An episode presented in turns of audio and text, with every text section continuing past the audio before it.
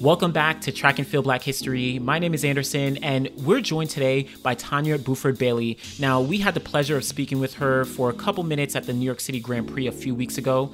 Buford Bailey is a three time Olympian in the 400 meter hurdles, having competed at the 1992, 1996, and 2000 games. And at those 1996 games in Atlanta, she won a bronze medal in those hurdles. She was also part of a legendary photo finish race with fellow American teammate Kim Batten at the 1995 World Championships, where both ladies went under the previous world record in the 400 meter hurdles.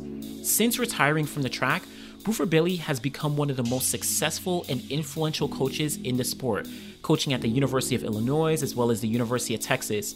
She now works with pro athletes such as Gabby Thomas, Tamara Clark, Tynia Gaither, as well as others. In our brief conversation, we dive into her attending the University of Illinois, transitioning from college to professional, how she supports her athletes at different stages of their careers, the challenges of moving from being a college coach to a pro coach, as well as some of her role models. Make sure that you follow the podcast wherever you're listening, share with a friend, leave a review, and let's jump in with Tonja Buford Bailey.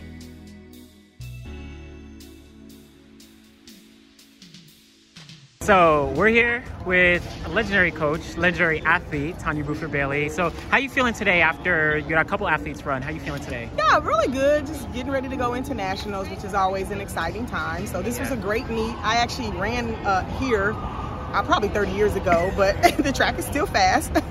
so that was great. Yeah. Nice. And so you're from Ohio, yes. right? And then you went to school in Illinois. Illinois. Talk to me about what made you decide to go to Illinois. The coach. I went to coach for Gary Winkler, who was my coach uh, as a collegiate athlete and a pro. Still, I call him coach. but um, yeah, I heard about this guy who was really technical with the hurdles and who could uh, teach me a lot, and it was true and um, so I and I had a great career because of that. So I, I, picked the right coach.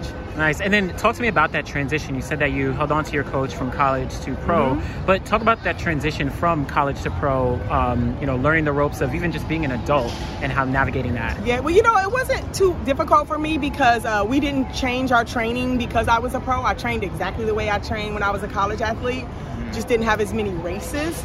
Um, so other than that, I think everything went smooth, and I was pretty much a pretty mature athlete going. I mean, I made the Olympic team my junior in college, um, and had ran a lot of um, national team events prior to that. So I was kind of like in my groove by the time I became a pro. So the transition wasn't too difficult for me.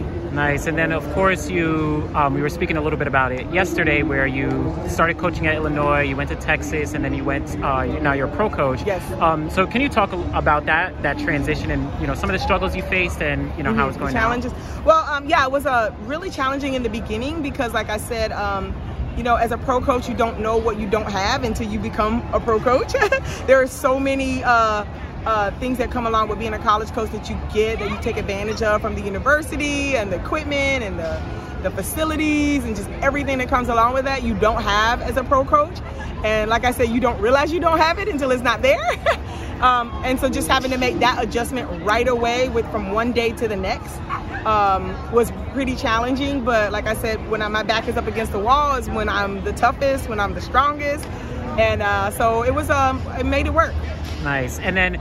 Um, can you talk about some of the things that you learned as you were coming up as um as an athlete and how some of those things might help you now as a coach?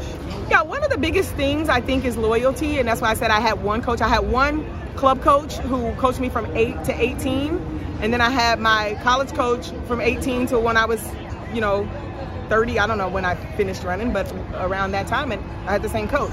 So it's just all about loyalty and figuring out, you know, if things don't go the way you wanted to, you figure it out together, right? That's the most important thing I think about having a coach athlete relationship and not just jumping ship the moment something doesn't go the way you want or if another coach or is whispering in your ear or that kind of thing. I think it's really important to really trust your coach, uh, not just as an as a, um, a partnership, but just uh, you know as a human being, like just having that kind of full trust in each other. And working together and, and, making things right because it truly is a partnership. Nice. And then talking about that partnership, you've had um, you have athletes like Gabby Thomas, right? You've worked with her kind of out of college, and then you also have athletes like Ashley Spencer or uh, Kinnison who ran today, um, and they're like kind of you know, in the second half of their career in a sense. Um, can you talk to me about the ways that you support all these different athletes at different stages of their career? Yeah, I think it's like I said, it's important to be consistent. Um, the older they get, they're in your program longer, so they kind of know what is going to come next, and um, so it just makes it a lot easier to be able to transition that way. And then once you become, so a lot of the sport has to do with maturity. So the older you get, everything gets easier because you mature as it goes. I mean, if I had to run 400 hurdles right now in my 25 year old body, I would imagine that I would run faster because I'm smarter, I'm more mature, I understand it better, I understand how to take care of myself off the track. Those are things that you just learn as you get older. So I I, uh, I think that the when the athlete get, athletes get more mature, it actually makes your job easier as a coach. Nice. And then just two other questions. You um, you know you came up in the well you grew up in like the 70s and the 80s, um, and then of course you had a lot of success during the 90s. Um, but talk to me about because we're coming up on the 50th anniversary of Title IX. Mm-hmm. Um, can you talk to me about maybe some of the women who you looked up to or women who were around your age during that time and some of the things that they were able to benefit from Title IX? Yeah, I looked up to like Evelyn Ashford, Gwen Torrence, uh, Wilma Rudolph. I just loved.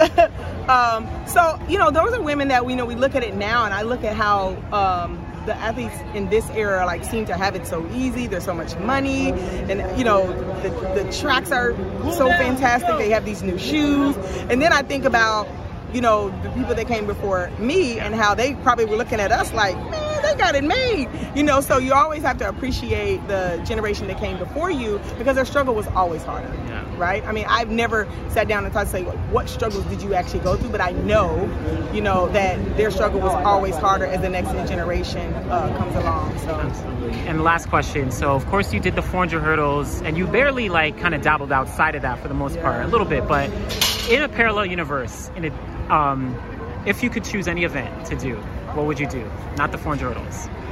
I really like the 100 hurdles, and I did well in the 100 hurdles as a collegiate athlete, but I'm very realistic. And I mean, I, my stride rhythm and stride pattern just would not allow me to be that short for 8.5 meters, right? Um, so, removing that from the picture, I would say the 200. I really loved running the 200. I just could never do it because it's the race right after the 400 hurdles. So the few opportunities that I had to run, I really enjoyed doing it. But that would be the event that I would like to do. Hey. That's why I love watching Gabby run. Hey, there you go. now you got Gabby, you got Tamara, right? Yeah, you got a whole plethora of them. Yeah. So wonderful. Well, Tonja Buford Bailey, amazing, amazing career. You've been influencing so many athletes more than you know, even Thank the you ones so you much. coach. So appreciate really appreciate it. Thank you very much.